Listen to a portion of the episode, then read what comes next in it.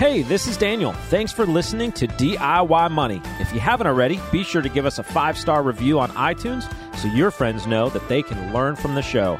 Also, follow us everywhere on social at DIY Money Podcast. If you haven't already, be sure to check out the video on YouTube. We've got some awesome bonus content there.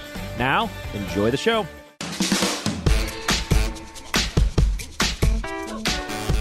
Welcome back, ladies and gentlemen. You're listening to another edition of DIY Money. DIY Money. Daniel, I know Yep. that we haven't been producing the videos for YouTube, but you really need to roll over to YouTube and check out the video interview that we just put up with one of our DIY tribe members. One of the most inspiring success stories I have heard in a long time. Now, full disclosure, we cut this interview a long time ago, mm-hmm. but I was sort of, there was all kinds of nonsense going on around the world, and I'm kind of waiting for the right time to, to drop the YouTube video. So I dropped the YouTube video. World premiere. The world premiere, Frankie. It's awesome. You should check it out. Like it. How do they find that? DIY money on YouTube. Just find just type in DIY money. You'll find that interview. It's inspiring. He came here with nothing in his pocket. Now he's uh, doing exceptionally well, has a home, family, makes great money. I mean, just oh The. New Year's a good time for inspirational stories. People are all fired up. What's your New Year's resolution in the health fitness world? Uh, I'm cranking along, trying to increase fitness this year to um, just race higher in my category, basically win some races. But that's it. So you race, you do this uh, Virtual racing. world hmm On a and, team. and you're like you race against people all over the world, right? Yep. And I'm currently in B category, but I'm like low B, like really low B, like not going to win a race at all. We need to get you to high B, the goal is to or yeah. just drop down into C and start kicking some butt. Nah, it's not It's not how the ambition works. so yeah, the goal is to um to podium on in the B Whoa. races this year. Very So nice. Blood is rushing into your muscles, and that's what we call the pump. Your muscles get a really tight feeling. It'll be a challenge. It's a it's a nine month long goal to really Wow. build up some power and, and strength because it's not like hey just work really hard for a month and it'll get Yeah. there. It's it's a, it's a long road. So we'll see. Well, that's great. I uh, just finished a, a road race in Baton Rouge, Louisiana. It was great. Yeah. It was cold though. Oh my goodness, it was cold. Wind chill 24 to begin the race. It was cold. Yeah, it was ridiculous. But But you think about when you think about the South. no, it's not what we planned for. But it was a great race. The whole city came out, just really supported it. the The route was m- magnificent. It was really good. Now I have no races planned right now for the remainder of the year. Looking at quite a few, but nothing on the agenda right now. Oh, there'll be something. Oh yeah, we're looking at some doozies. So we'll just have to see, see if we want to punish ourselves with another ultra. Do it. Oh gosh. Well, you know, my buddy, who truly is one of my very best friends, but he's fifty-one, and when you hit your fifties, I'm observing this, watching him. yeah. You go through a whole nother level of crazy. Like at forty, you're like, I'm gonna prove to the world I'm still got it. When you're 50, you're like, oh no, I'm going to prove to myself I still got it. And so he's kind of dragging me along on all this. And I'm like, oh, hold on. He's going to be a joy at 60. Oh boy, it's 60. I can't. He'll be like, let's run every continent tomorrow. That'd be great. Running every continent. It would be awesome. Yeah, it'd be awesome. All right, let's get to the question. I've totally lost our train of thought. We've got Justin. What do you got? DIY! Hey, DIY Money. This is Justin from Nashville. I use a Schwab Intelligent Portfolio for my Roth IRA and have been generally pleased with its performance over the years. Since we're at the beginning of a new year, I'm taking another look at my retirement accounts to plan for the year. But I'm concerned about the high cash allocation that Schwab requires me to have to offset their low fees. Currently, my account holds 8.5% in cash, even though I'm set to the highest risk level since I'm 30 years old and am investing for the long haul. I'm concerned that this high cash allocation is unnecessary and could significantly reduce returns when a lower cash allocation might be more appropriate for my particular risk level and broader financial situation. Is it wise to keep this much cash in my intelligent portfolio? Or should I be the intelligent one and switch to a strategy with a smaller allocation? I want to be prudent without being greedy. Thanks so much. Wow. Prudence without greed. I love how he said, Should I be the intelligent one? That was what we call a double entendre. yeah. I don't know if that's really what it I just No. always wanted to say that on air. Don't let your double portfolio be entendre. intelligent. You be the intelligent one. I liked that. Wouldn't be prudent. Okay, f- couple of disclosures. First of all, Jewel Financial, our registered investment advisory firm, we utilize Charles Schwab as our primary custodian. We are not employed by them. We actually hire them to hold client assets. But uh, we have no sort of remuneration, remun- remuneration, remuner- remuneration for discussing this or anything about Schwab on our podcast. There's our there's our disclosure. I am shocked that they have so much cash in there. I know you told me Yeah. these things had a lot of cash. We don't use them, and We- apparently we don't use them for that reason. Yeah, Holy we've cow. looked to use them before, but it's just not. It's not a good option for us. I mean, we can manage the portfolio just as easily. But eight and a half percent. What? What are? Why? What? Are we, what is that all about? In a Roth? I mean, uh, whether it's Roth or not. I mean, I guess why would an intel? Why would intelligent portfolio not trying to market time? I could understand if it was called the intelligent market timing portfolio, and they held cash coming into this recent market decline, and they were putting it back to work. That'd be pretty awesome. But no, this is a passive index allocation, eight and a half percent. Yeah, they defended this very heavily when they first came out, and there was uh, a lot of a lot to do about it because, especially as a as they opened it up to advisors. I mean, that was one of the big questions: was why do we have to maintain such a high level uh, of cash in there? And I think a lot of it has to do with, I mean, their back study on the rebalancing with that through you know various market cycles. That you know as as markets go down and then that cash rises too high, that they rebalance some back into it, but as the you know markets go up and that cash gets too low, they kind of pull some out of it. Is what I can vaguely recall from having studied about it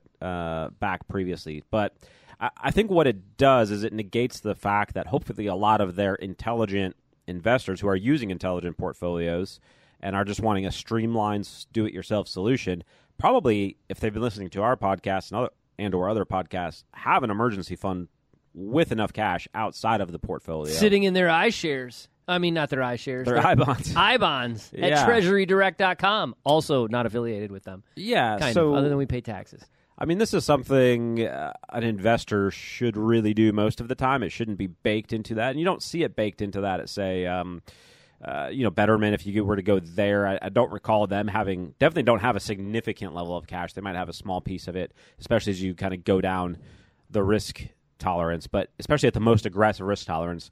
Um, from what I recall about Betterment and uh, was it Wealthfront, I, I don't recall seeing this level of cash. So this is definitely unique to Schwab. Remember that Schwab is a is a bank. Um, I don't recall specifically exactly where they're putting this cash, uh, but if they're able to lend that out or uh, do something with it, uh, then obviously it then subsidizes, as uh, Justin said, it subsidizes the fact that they're giving this away for free. But let's be honest, they're not they're not completely giving away the service for free. They've they've created sort of a, a software that allows you to invest in their ETFs, which then have an embedded management fee on them. So it's um, yeah, somebody has to pay for the computer and the software and all that, but I don't know. Call me skeptical. The the overhead for creating that software and algorithm should be uh, pretty made up in funneling tons of money into your own ETFs. So unless you uh, you know don't haven't gathered what we're talking about, Schwab has a program called Intelligent Portfolios.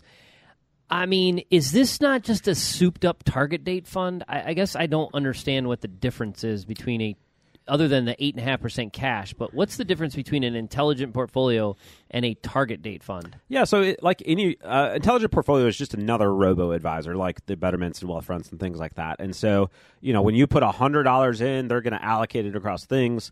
Um, they are going to rebalance that as needed and things like that. But it effectively Sounds like a target date fund. is doing what a target date fund is. And and my nightmare, uh, I recall the reason why I played around with Betterment for a long time because as advisors we like to see you know what's out there, what's happening, and um, I once uh, used Betterment for one of our car funds. Uh, I saved it in like a 60-40 allocation for multiple years, and, and we were making like two payments to it every month to save up for a car fund, and it was all fine and well, and I really liked what it was doing. I the management fee annoyed me because I knew I could do it via a target date fund, and then I I liquidated that portfolio so that I could um, buy the car, obviously.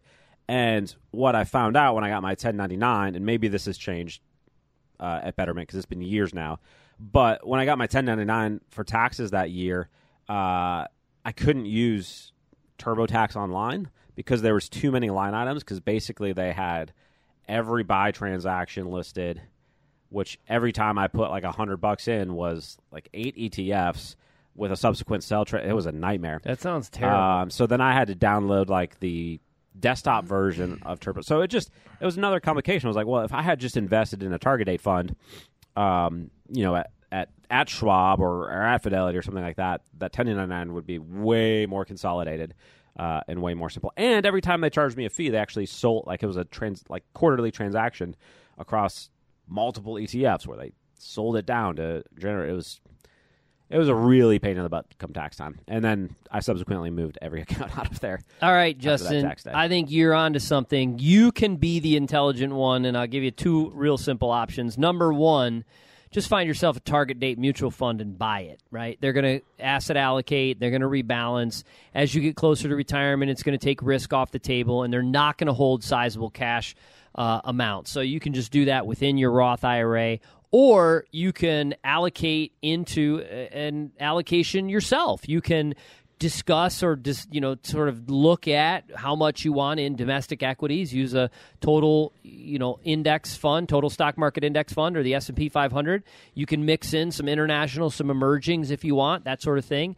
Um, and you can take an intelligent approach if you if you so desire to do that. People when they start to pick allocations they sort of get get a little squeamish and and they sort of get you know a, little gun shy and I, I can understand that. I mean you know if you had an overweight in one asset class versus another you know that can make a huge difference right? So you have to be careful with that. But ultimately overweighting United States domestic equities total stock market index maybe blending in a little inter- international emergings. At 30 years old i'm not so high on bonds here especially at the rates that they're paying.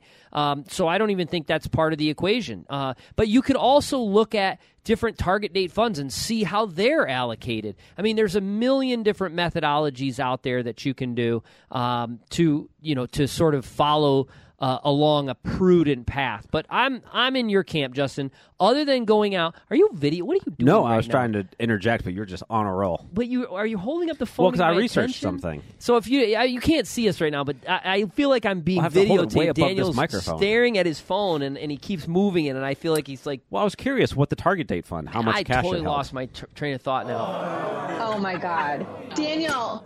Oh my God. Anyways, I think you can do it yourself, Justin. Yeah. That's so it if, in if summary. Justin's curious, if you if you go to Schwab's own target date fund, which also invests in Schwab's ETFs, very similar to probably what 1%. the Intelligent Portfolio is doing, the 2060 target date fund.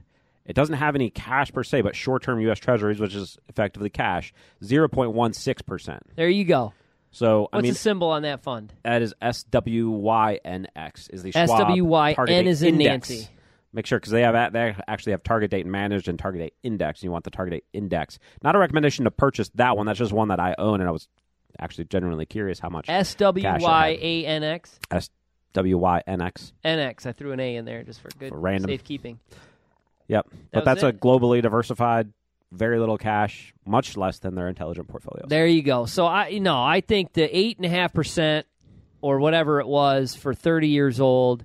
I mean, look, here's the deal. You're getting this podcast. The market's declined five percent, so you you know you've protected yourself almost 0.05 percent on the downside. That would be eight percent, dropping five percent. If you were wondering where that came from, but anyways, uh, you now can reallocate and and eliminate your cash position, and you can either do it to a target date fund if you want to put it on autopilot, or do it yourself. It's real simple, but don't overthink this, in my opinion. What else, Daniel? Don't overthink it.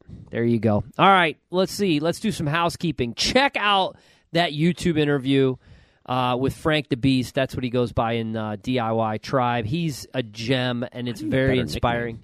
Huh? Frank the Beast? Yeah, he's a way beast. better nickname. Well, you come to America with less than hundred dollars in your pocket and turn into a millionaire, and we'll call you a beast too. Sure. But I, mean, Booyah, I don't got any nicknames. Daniel the the something. Daniel the the. I got nothing. All right, let's wrap it up. Remember, friends, the secret to wealth is pretty darn simple. Live on less than you make. Invest the rest. Do it wisely, intelligently, and do so for a long, long time. Make it a great one.